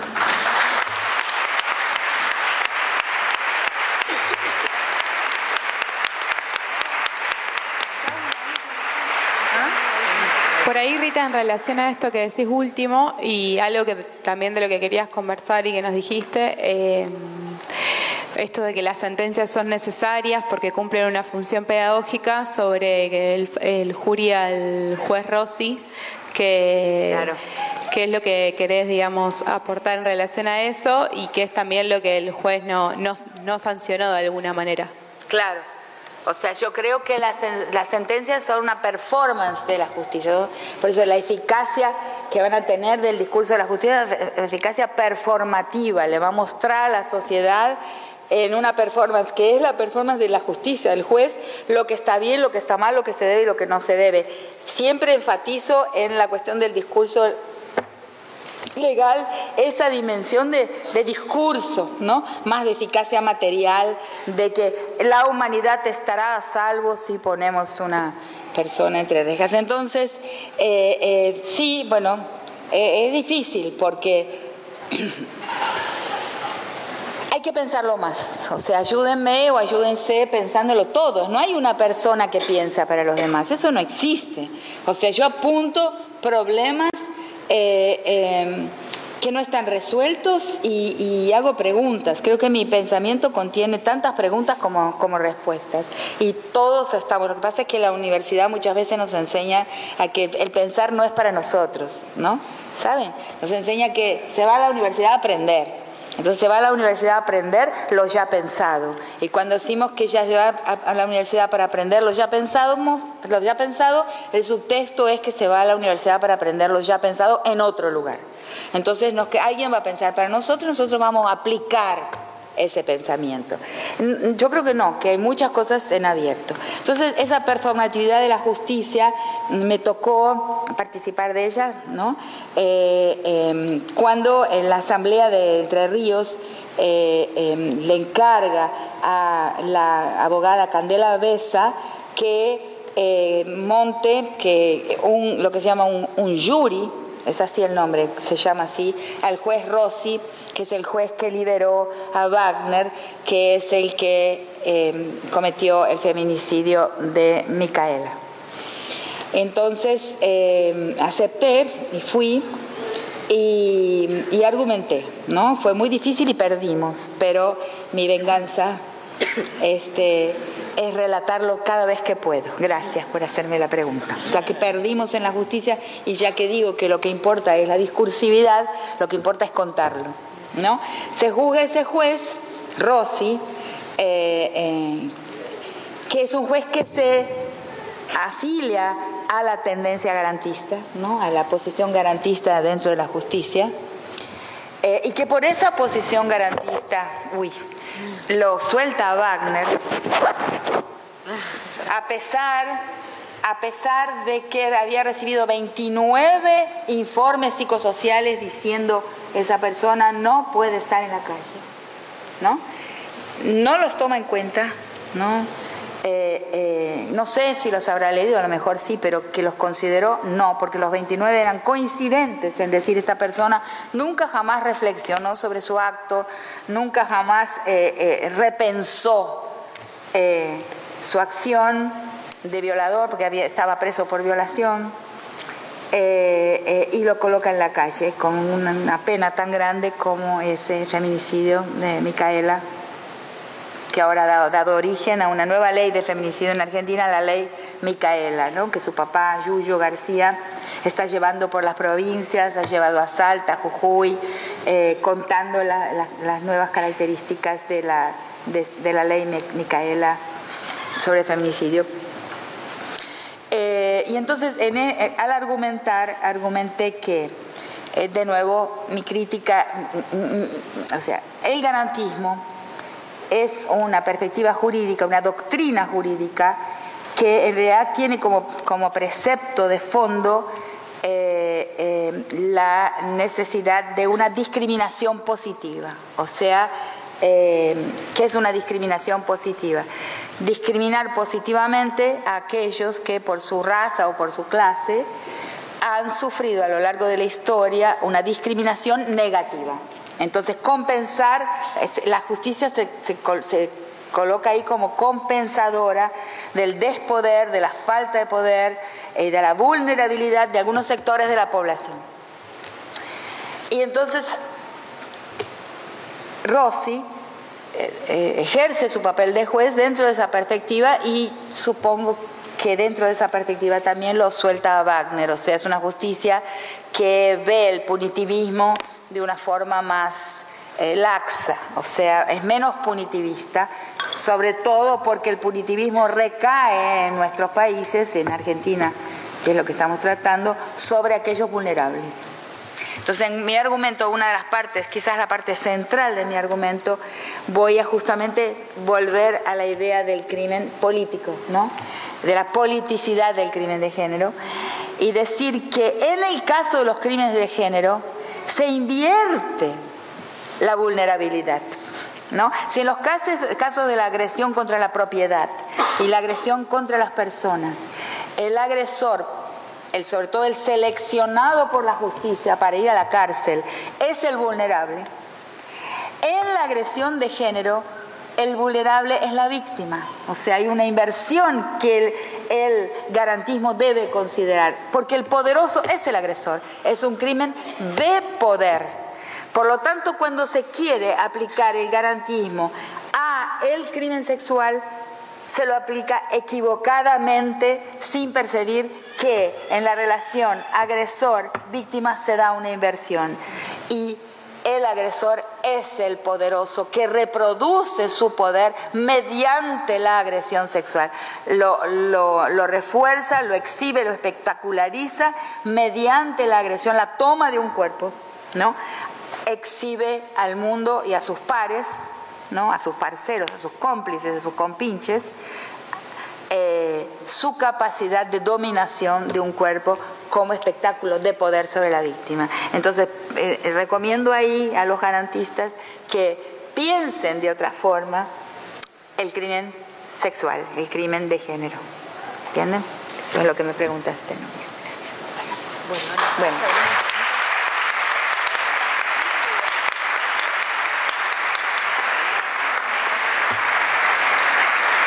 Bueno. Podemos ir. Ah, bueno, listo. ¿Cuánto tiempo pasa?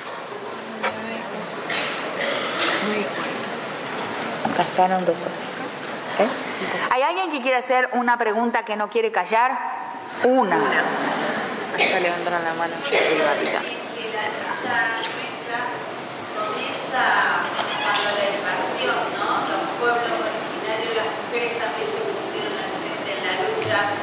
también la lucha de las sufragistas antes de la, de Mayo a principios del siglo XX. Creo que me escucharon, ¿no? Sí. Ah, para el registro. Que quería remarcar que la lucha de las mujeres eh, fue también contra la conquista del territorio, como, bueno, Juana, la Delfina y muchísimas más y que la otra lucha que hay que resaltar eh, es la de las sufragistas, que fue a principios del siglo XX. Sí. Antes que las madres. Es decir, que la mujer acá en América comienza la lucha desde la invasión de los de los genocidas, vamos a decirle lo que pero fueron. Que no lo estoy eh, mi énfasis estaba colocado en otro lugar. Claro, no, hay infinitas luchas de mujeres a lo largo de la historia. Lo que estoy hablando es de una forma de politicidad. Si una mujer se sube a un caballo, se pone un uniforme militar y lucha con los hombres, claro que lo hubo. Si quiere votar como los hombres, estoy hablando de otra fase. No sé si conseguí explicarme, pero estoy hablando de una nueva forma de politicidad que pasa por, la, que pasa por otro lugar, ni por la lucha militar, ni por la lucha en los votos, ni siquiera por los partidos. Eh, eh, no es que haya que abandonar, cuidado, que alguien me dijo que, una amiga me dice, mira, Clarín te hizo una nota muy buena eh, describiendo lo que dijiste en el Cervantes, creo que fue. ¿No será porque están queriendo apoyar, entender tu crítica del Estado como una incitación a no votar? No, no, ¿eh? no, no es esto, ¿no?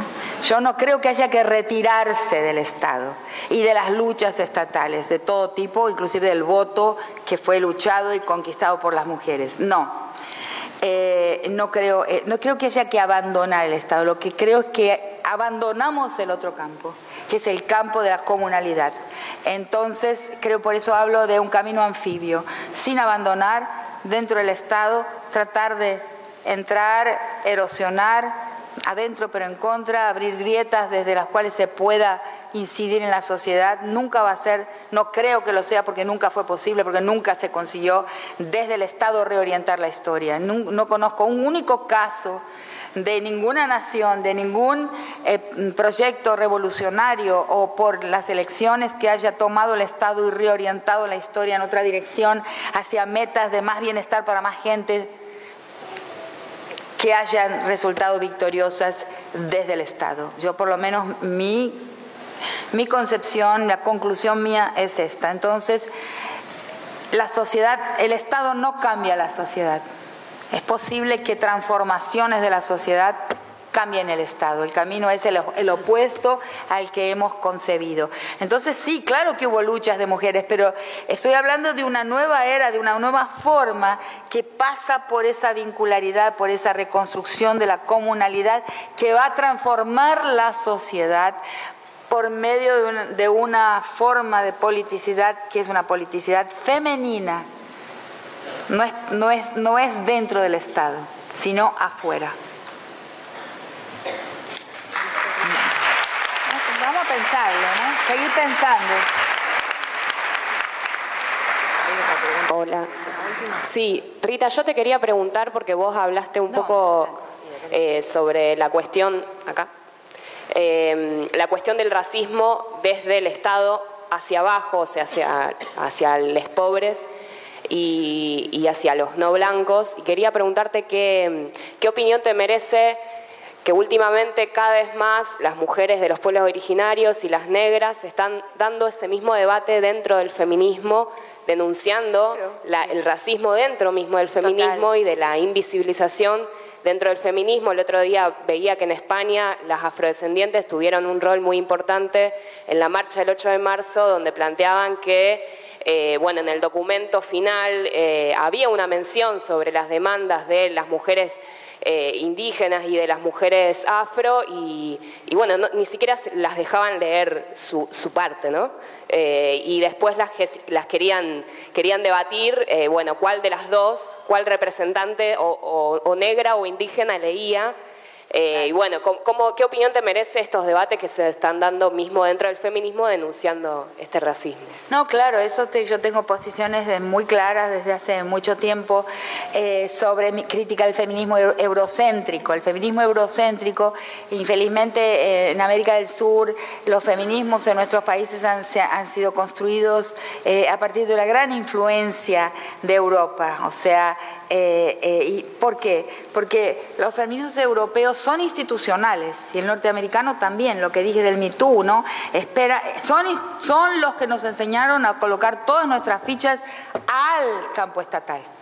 ¿No? Son institucionales porque también porque sus estados no son no tienen no mantienen la misma relación como dije antes, no la relación estado-sociedad no es la misma allá que entre nosotros.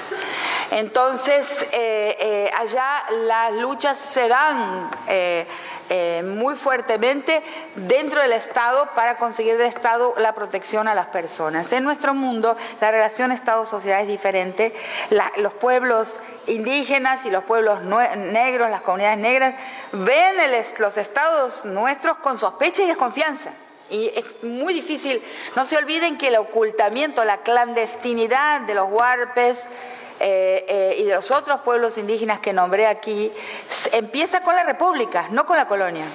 Infelizmente lo dijo, lo dijo Vargallosa. Ay, cómo me dolió. El tipo es inteligente, está, tiene una ideología, un proyecto histórico antagónico con el mío, pero no es burro. Entonces, él lo dijo, o sea, los pueblos entraron, se escondieron con las repúblicas y yo lo he constatado como antropóloga una y otra vez. o sea, la desconfianza con relación al Estado. Vamos, yo le llamo eso comunidad de puerta semiabierta saco la mano, pasa un recurso, un derecho ofrecido por el Estado, lo tomo, me meto adentro y cierro la puerta lo más rápidamente posible. Yo lo he visto, eso es gráfico, digamos, está contado gráficamente, pero he visto esa desconfianza visceral de un Estado porque, eh, porque la historia ha mostrado que ese Estado es colonial, la gente lo sabe. Entonces, eh, eh, yo realmente creo y lo he visto, lo he visto en mi, en mi, en mi militancia, en, en, los trabajos que he realizado en Brasil, que la manera en que piensa, actúa, delibera y lo que pide eh, la mujer indígena en su feminismo, en algo que a veces no se llama feminismo, pero como mujer, la manera que va a reivindicar, la manera que ella va a hablar de sus problemas y pedir soluciones, es muy diferente a la manera en que la mujer de París o sea, llegar con la misión civilizatoria europea y tocar la puerta de pueblos que tienen, donde a veces, como me ha sucedido el caso de mi trabajo de campo que me lleva a mi tesis doctoral, cuando estaba haciendo mi trabajo de campo ahí en esa comunidad negra afro-brasilera de la ciudad de Recife, yo me iba dando cuenta que no existía ningún feminismo blanco capaz de producir mujeres tan soberanas sobre su propia vida como las mujeres con las que estaba conviviendo. O sea, no había nada que el feminismo blanco pudiera enseñarle a esas mujeres. Pero la, la manera en que lo hemos pensado, por, hay una colonialidad al interior del movimiento social. Hay una colonialidad al interior del movimiento social feminista, al, interior del movimiento social antirracista, el movimiento negro. Hay una colonialidad al interior del movimiento LGBTTIQ más eh, hay colonialidad, hay formas de colonización al interior de los movimientos sociales y dentro del feminismo, sobre todo también. O sea, la mujer blanca, europea, eh, institucional, que trabaja en la gestión, que trabaja en la cooperación europea, eh, va a saber cómo le conviene ser, cómo le conviene, cuáles son las metas de felicidad para una mujer que tiene otra historia, su, su, comprensión de la conyugalidad es otra, su, su comprensión inclusive de su propia eh, vida reproductiva es otra.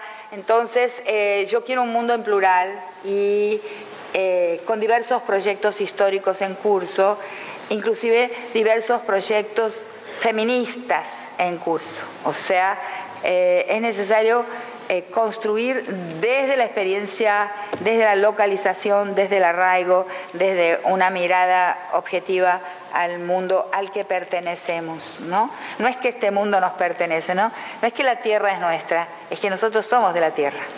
Es al revés.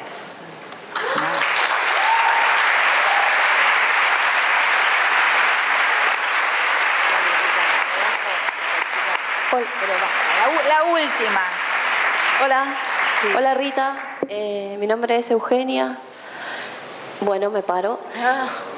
Ok, eh, algo que por ahí, pues yo no estuve en los días anteriores en la cual vos estuviste eh, charlando con la gente, pero por ahí quizás aquí en este día no se mencionó, pero pensando en realidad como esta, este, esta idea de pensar eh, en conversación y con todo lo que has venido diciendo, yo creo que hay una particularidad. Eh, también eh, estoy haciendo mi tesis sobre los encuentros nacionales de mujeres en la Facultad de Humanidades y Artes en Antropología aquí en Rosario y me parece que pensando en esta, digamos, el primer encuentro nacional de mujeres fue en el año 86, saliendo de la dictadura y me parecía muy importante eh, como conectar con esa, con esa idea de que luego de la dictadura feroz que vivió la Argentina y también todo el Cono Sur, eh, pensar en esa, en esa relación tan importante que inclusive ahora eh, se está empezando a discutir y que hay feroces discusiones que tiene que ver con lo que decía la compañera recién sobre las mismas, digamos, crisis, no sé cómo decirlo, crisis del crecimiento de nuestro propio movimiento, de que inclusive el encuentro nacional se empiece a llamar encuentro plurinacional de mujeres. Entonces, me parecía como un aporte a, la conversación y también para pensar, digamos, es único en el mundo que durante 33 años ininterrumpidos a nivel regional, es, es, una experiencia, me parece a mí, yo porque me siento muy orgullosa y parte también del movimiento, de como una experiencia de, bueno, de esta nueva politicidad, no sé cómo lo decís, claro. Eh, de lo femenino, de los feminismos, del movimiento de mujeres, que bueno, que por ahí quizás aquí no se mencionó y sí se mencionó al mismo tiempo. Era eso un poco. Y además es plural, muchas voces están ahí presentes, se puede mantener una pluralidad al interior de esos encuentros de mujeres. Es este, la verdad es que es un gran país.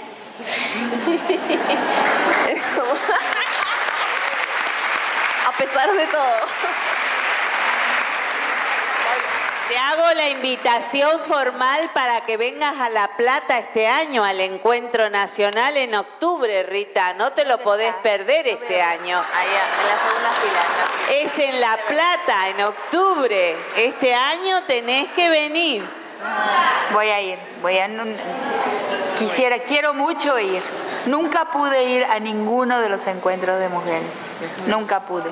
Este año, este año. Ahora voy. Voy a cancelar todo y voy a ir. Sí, Bueno, les agradecemos de nuevo mucho ah, por estar acá, por hacer posible esto junto a Rita. Y gracias.